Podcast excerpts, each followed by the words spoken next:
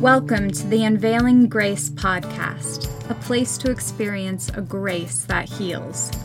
Allow this grace to take your life and your relationships to another level as it frees you from the weight of performance based religion.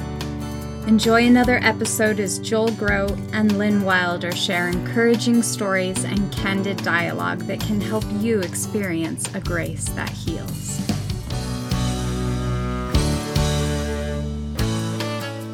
Welcome to another episode of the Unveiling Grace podcast. I'm Lynn Wilder. And I'm Joel Groat. And once again, we are delighted to bring you a guest with their own unique experiences and story. And this is really exciting for me because I've known John Mansill for, wow, well over 10 years. But what's really exciting for me is that John is also one of our mentors who now helps other transitioning mm. Mormons in their transition process. And so has a real heart for people, a real heart for God. And so we're excited to, John, have you with us. So welcome to the podcast. Thank you very much. It's so such a pleasure to be here. I appreciate the opportunity. So where we'd like you to start is well with uh, what Lynn was going to say because she was about to jump in, so I'm going to let her. No, it's all right. I didn't. I didn't want to give it away right up front, but I heard something special about your story that you were a Mormon bishop at one point. Yeah, and so I was going to ask John. Um, so just fill us in a little bit on your spiritual background, um, how you grew up, your connection um, with Mormonism because we like people to know what connection people had with their performance based religion ahead of time and what that was like. And yeah, just kind of walk us through your story. Sure, thank you very much. Um, so I uh, grew up in the Mormon church. Um, in fact, I'm a third generation Mormon. Uh, but during my childhood, I would say that we were more semi active. We would go for, uh, to church regularly for periods of time and then we wouldn't go again. And uh, that's the way it was pretty much uh, all throughout my teenage years. But as I was starting to get closer to the age of going on a Mormon mission, I became more active at that point with the idea. I mean, I'd known since I was eight years old that this was my plan. And at eight, you know, you get baptized to be uh, a member of the Mormon church. And uh, my parents uh, at my baptism gave me a bank, and I started saving my little quarters. Uh, so I would be ready for my That's mission. great. Yeah. Were you in Utah, John? No, I grew up here in the Atlanta area, uh, just west of Atlanta. So. In okay. the mission field. That's right. Yeah. Um, and so, you know, just as I, you know, I didn't have a whole lot of depth to uh, my uh, spiritual beliefs as a teenager. I mean, I, I knew a little bit about uh, my Mormon beliefs, and I remember um, the job that I had just to save up for my mission just before I was about to go. Um, one of the uh, ladies that I worked with knew that I was a Mormon, knew that I was preparing to go on my mission. And uh, I remember her asking me, well, what do you think about uh, the uh, Mormon practices of polygamy? And it wasn't something that I knew a whole lot about.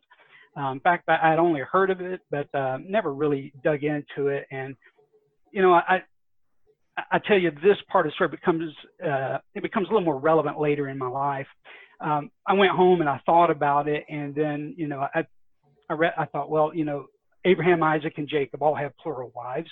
Yep. So if, if they have plural wives, then you know how could we say that Mormons are going to go to hell because they practice the same thing that these prophets of old did? And that's the way I really reconciled it in my mind without you know, as a 19, 18 or 19 year old, you don't really go too depth into the background of whether God permitted it or not. But anyway, that was how I justified it in my mind. And then, uh, you know, I sent off my papers and got my um, uh, invitation to go to Venezuela uh, on my mission. And uh, Joel, I think you you also did. Yeah, my parents were missionaries, evangelical, not more missionaries, but they were uh, Baptist missionaries in Venezuela. So that's where I grew up. So from age 12 to 18, that's where I lived. Well, hopefully you undid some of the work that I left behind. But anyway, um, so I came back uh, from my mission in um, 1990 and uh, began dating my wife, who uh, was also in the Mormon church. Uh, she had similar background. I think she's second generation Mormon, uh, but um, no, she's also third generation herself. But um, she had grown up inactive, and uh, through my sister, she had really become active in Mormon church and had gotten baptized at the age of 15 um, so she and I dated for uh, 18 months, I think, and then um, we got married in, in, the Atlanta temple. And you know, our life plan was to uh, raise a celestial family, and you know what that means, uh, Lynn, mm-hmm. from having been in the Mormon Church yourself. So. And I um, think I was in that Atlanta temple one of the first weeks it was open. Yeah. Yeah. In fact, uh, my social studies teacher in junior high, uh, he he took us on a field trip to the open house. I don't know how he got away with that, but he was also a Mormon at the time. One oh, of the very few in the uh, in the uh, you know West Georgia area, not many, but yeah. Oh. Wow. So Anyways. Mm-hmm. so um so your mission um in Venezuela successful. What how did that impact your commitment to Mormonism? What you learned? Anything anything happen on your Mormon mission that may have sowed some seeds for the future? Uh, you know, it, it really begins um, in the Missionary Training Center in Provo. Uh, and, mm-hmm. you know, again, I, I, came into my mission with very little depth to my beliefs. And, um, you know, meeting general authorities who would come through and speak at the MTC and, uh, you know, just, just hearing from them, it, um, you know, my Mormon beliefs really started to be built from there. And of course, mm-hmm. as a missionary, you're taught to teach the basics of, uh, of Mormon beliefs. Um, and so those were the foundational teachings that I needed to be a good uh, Mormon. Uh, but yeah, going to Venezuela, I was there from uh, 88 until 1990. It was a very successful uh, mission. I had quite a number of uh, converts to the church. So got married shortly after getting back from your mission, uh, meeting yep. Shannon. So then, yeah. you know, tell us about your life going forward. Yeah. So my, my life was, you know, of course you've got your family that you're trying to start and you've got your career but for a mormon the one of the key things in your whole life is your community your church community. And shannon and i that was our 100% focus. We didn't want our children to grow up with this on and off again activity in the church. We wanted them to always you know have had that background and depth that we neither one of us had had. Um, and you know we accepted every single calling that came our way. Um, uh, I was Elders Quorum president. Uh, we, we were quite active, I would say, very active in, in the church. And then um, in uh, 1997, my company uh, moved me down to South Georgia to the city of Brunswick, uh, five hours away from home, and leaving all of our friends and family here. And it was, you know, it was a difficult thing to leave everything and go there, but um, it was in Brunswick where uh, God will begin to make the moves to bring me to where I am today. So um, it was in Brunswick. One, I think uh, one of the first jobs I had inside of the church uh, was um, in Brunswick, Georgia, was uh, with uh, teaching seminary. And seminary, for those who don't know, is uh, for high school students. They go one hour before class, or in some states, they get released from class uh, from school to go to this um, religious teaching where you're taught one of the books of scripture each year so one day I had the uh, direct, area director of the church educational system came and sat in on my class. And um, afterwards, he said, John, I would like for you to consider uh, becoming a full-time employee with the church and moving out to uh, the Midwest. I think in Arizona and some of those states they have the release, and they wanted me to become a full-time seminary teacher. But something weird was happening. It, I just didn't feel like that was what I should do. Mm. And um, you know, I, I, had a decent job, and um, this would have been a huge life change for us. But we were fine with that. It was all about our faith. But uh, I just felt like I shouldn't do that, and so I, I declined. About that time, uh, a few months later, the uh, they made some changes in the leadership in our ward, um, and um, asked me to become a counselor to the bishop. And this is where my story really begins. Uh, because it was you know maybe a year later after becoming a counselor um, to to the bishop in Brunswick, Georgia, that uh, someone came to me with a teaching that I just wasn't familiar with. Again, I had taught seminary um, for a number mm-hmm. of years, and people thought that I really knew this stuff, and I was pretty confident I did too. But they brought to me uh, this teaching that's called the Adam God Doctrine, and I said, "Well, I don't know anything about it, so let me do a little research on it, and then I'll come back to you." And so um, you know, I went away um, and started doing research online and found where Brigham Young had taught this Adam God doctrine. Um, and uh, Joel, I, I, think I mentioned to you once before that I brought something home to my wife. Well, that was it. I brought it home to her and said, "You won't believe what I found. Look what Brigham Young taught." Um, and she was very disturbed, but not so much with the fact that um, Brigham Young had taught this doctrine, but that I was questioning. Um, and she was more concerned about the fact that you were concerned about what Brigham Young had taught. yeah, yes, right. exactly. And you know, just just for clarity, what the Adam God doctrine is was uh, for a long period of time, and I think it was for about 30 years. Brigham Young taught this doctrine, and to quote him, he said, "Adam is our God, the only God with which we have to do." And um, you know, I found the you know a lot of several documents that were you know, like the Millennial Star uh, publication of the Mormon Church during that period of time, where right. journal where, discourses, yeah, that's right, yeah, where it's mm-hmm. you know he without question taught this doctrine, and um, you know if if he's a prophet of God, um, um, either he's right about that that Adam is our God, or he taught a false doctrine, and so how do you reconcile that? And so that was pretty much the very first time that I began to question not just doctrine, but a leader in, in the church.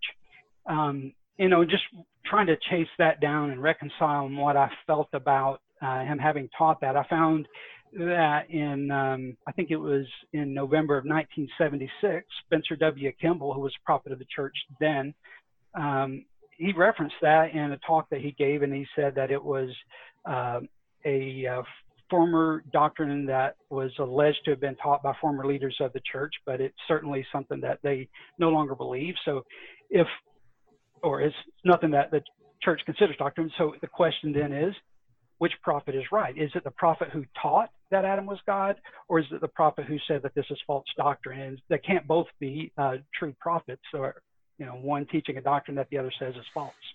Yeah, and that that does that raises serious issues, and that's been something that has been troubling because it is so well documented. Like I say, he taught it for somewhere mm-hmm. between 30 and 50 years of his life. So it's not something that's one off.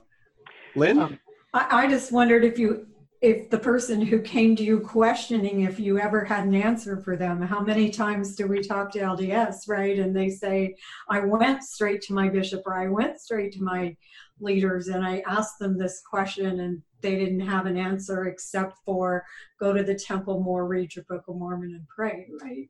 Right, and th- this person certainly, I, I talked to them, you know, after everything else unraveled in my life spiritually, but um, and I said, hey, you know, it all began with this, and, and and this person was very distraught about it, and to be honest, doesn't believe in the Mormon Church, but because her husband is in the, the leadership of the church, oh. or was at the time, uh, there was no way that she was going to leave. So you know, it's, it's a difficult position to be in.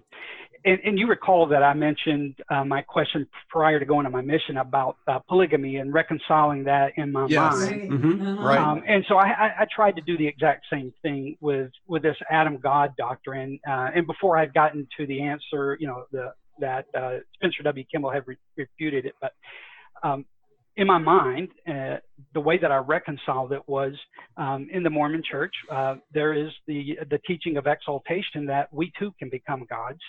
Um, mm-hmm. You know, mm-hmm. and uh, in fact, uh, Mormon teaches Mormon doctrine teaches that God was once a man just like us. And Lynn, you probably know uh, uh, Lorenzo Snow's adage was. Um, it, correct me if I get it wrong. It was as man now is, God once was and as God now is, man may become.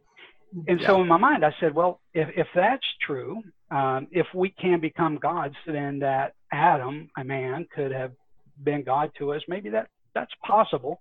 Um, I was still unsettled about it, however. Right. And you I, still have the other prophet saying, well, this is a false theory, you know, or false doctrine. He's denounced it. So then it's like, well, okay.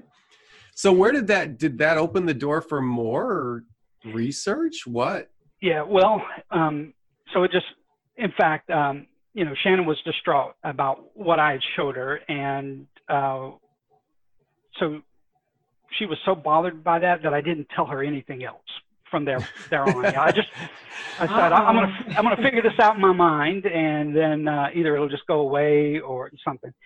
Uh, about that time, the the church in Brunswick, Georgia, had grown, and they were getting ready to divide the church into two new wards. And so they came to me, uh, the stake president, and um, in an interview asked me if I would become the uh, bishop of the of the ward. Now, you know, I, I knew I'm right in the point of my life where I've been troubled by this Brigham Young thing, the Adam God doctrine, and uh, he asked me in the interview, he said, Have you had any indication that this was going to happen? And I said, Well, to be honest with you, I've gone through probably one of the biggest spiritual battles of my life. I was getting ready to tell him all about it. And he said, Don't worry, that was Satan just trying to uh, lead you astray. And um, I said, Well, okay, maybe, maybe he's right. Um, and so I kind of uh, swept it aside and thought, Well, let me just put that away. Um, I still believe uh, in the Mormon church um, in the doctrine. And so I'm going to continue being a bishop. And, you know, just like I had reconciled polygamy years before, I thought that that was a, it for the Brigham Young thing. Um, but um, what I didn't see um, was that that thread, so my, my life was a tapestry that was three generations old of Mormonism that, you know, had a lot of different color to it. And, um, but there was a loose thread. And what what I didn't see until years later was that that thread was being pulled not by me, uh, but it was God. Uh, Joel, I think in one of your first podcasts, uh, mm-hmm. you mentioned that God is the pursuer in the relationship, yes. and mm-hmm. I didn't see God uh, in this. In fact, a lot of people uh, told me, you know, as I was going through my exit, how Satan was behind all this, but um, but I would see later on the journey that I was on, and the whole time it was God. Um, yeah. So I became the bishop so cool. in I became the bishop in uh, 2002, uh, August, I think, and um, tried to put these doubts aside and just be a good bishop. But I still had this, this unsettled feeling in my in my mind uh, about Brigham Young and questioning whether I felt you know that he was a true prophet or not. And so um, I knew uh, that what I needed to do was to settle in my mind that Joseph Smith was a true prophet, because if Joseph Smith was a true prophet, then I had to accept the rest of it. Mm. And so I began to uh, do a lot of research into the, the life of uh, Joseph Smith.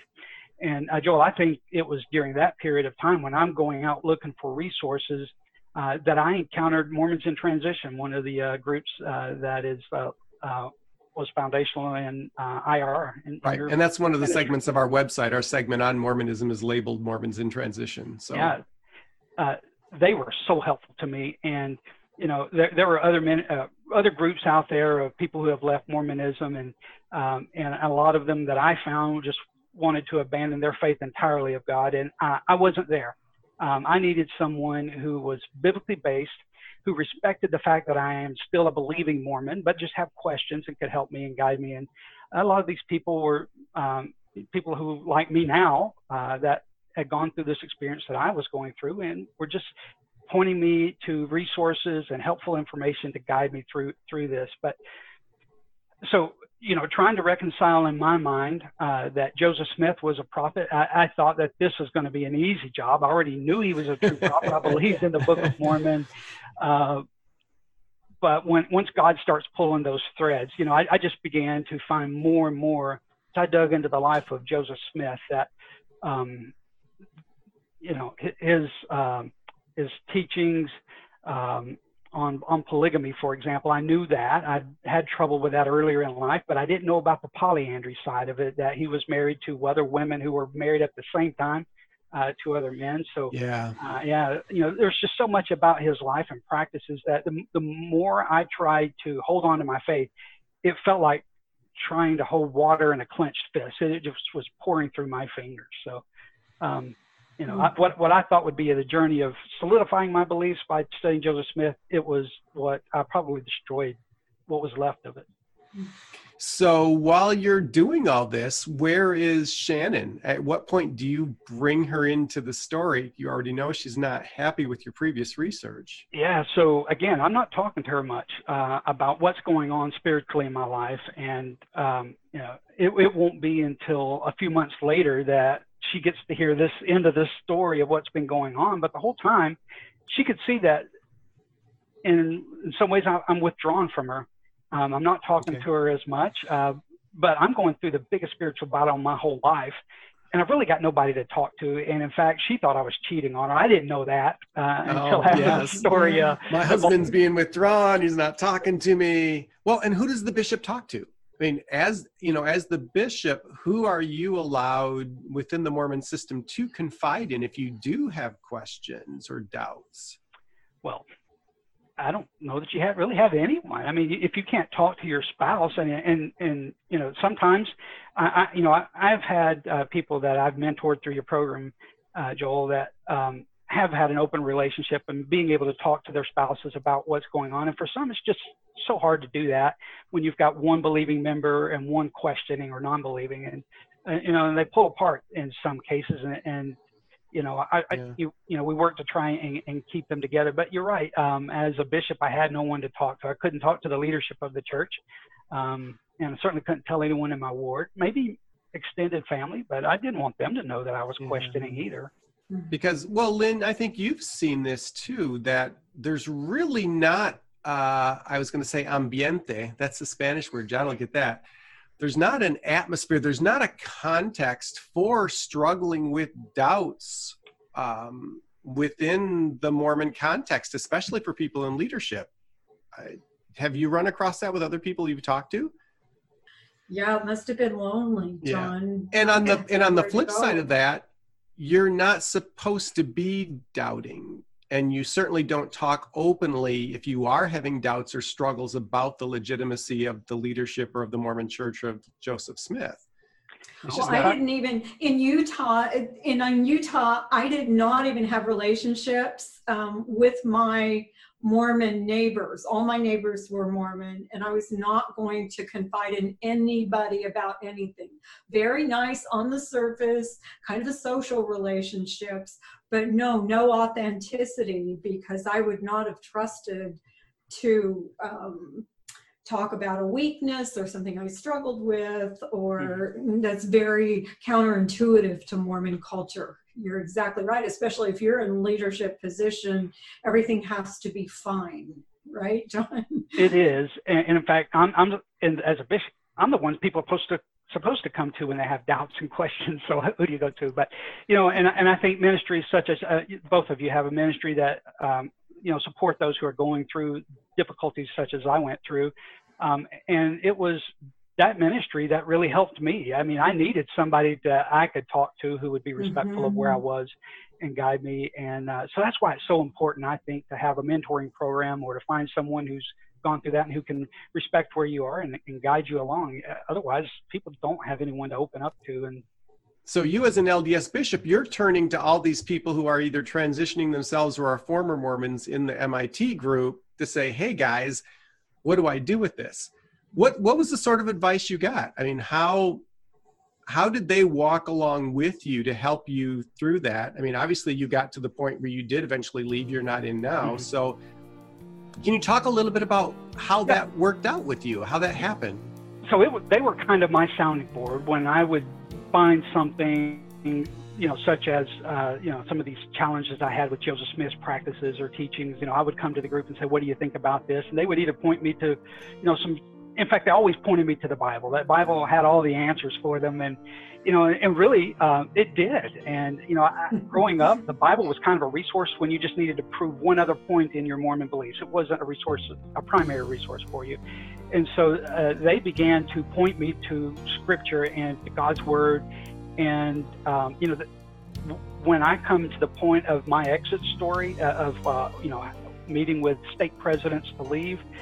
Um, what I learned uh, through MIT and, and relying on God's word was the one defense I needed uh, to be able to go through uh, through that experience. So just. Oh, why did you trust it? So they would talk about some of those resources or where you could find this in journals of discourses or history of the church, which was so important to me because if the church was going to be proven false, it couldn't because someone else who was uh, an antagonist of the church said so. It had to come in my mind, straight from LDS resources, and um, certainly through MIT. It, it, it fell apart through uh, you know the history of the church, journals of discourses, and through scriptures. So they were pointing me to resources that I really knew that I could fight in. And if somebody points you to the Word of God, how, how do you say no to that? So I certainly knew that I could trust trust what they were saying. During that period of time, from the time I became a bishop, and so that was in August of 2002 until December, trying to hold on to my beliefs. I quit believing in everything. I, I, I came into December not just as a bishop, but I didn't even believe in the Jesus of Mormonism, and I didn't even believe in the Scripture. So now all I have is this basic belief that there is a God. That's all I knew. Wow. Mm. And that that happens so often, doesn't it, Lynn? That there's Yeah, something and about I've, that. I've heard former Mormons say, I knew he existed, but I ignored him for a time, Mm. right? I was afraid to hear from him. I didn't know how to trust how to hear from him. I just knew there was a God. Yeah. All right. So we're going to end the podcast with John as a Mormon bishop whose wife doesn't have any idea. His leadership, I'm sure, doesn't have any idea. But at this point, he's pretty much lost faith, faith in everything except for, like he said, okay, there is a God out there. Wow, that's got to be a lonely, unsettled place to be. And we're going to leave you there until the next episode. so, listeners, thanks for being a part of the podcast. John, thanks for sharing your story this far. We want to encourage you. There'll be a part two with John. Excited Lynn, any to final hear words? the rest. Yeah. And just grace and peace to you until next time. So long.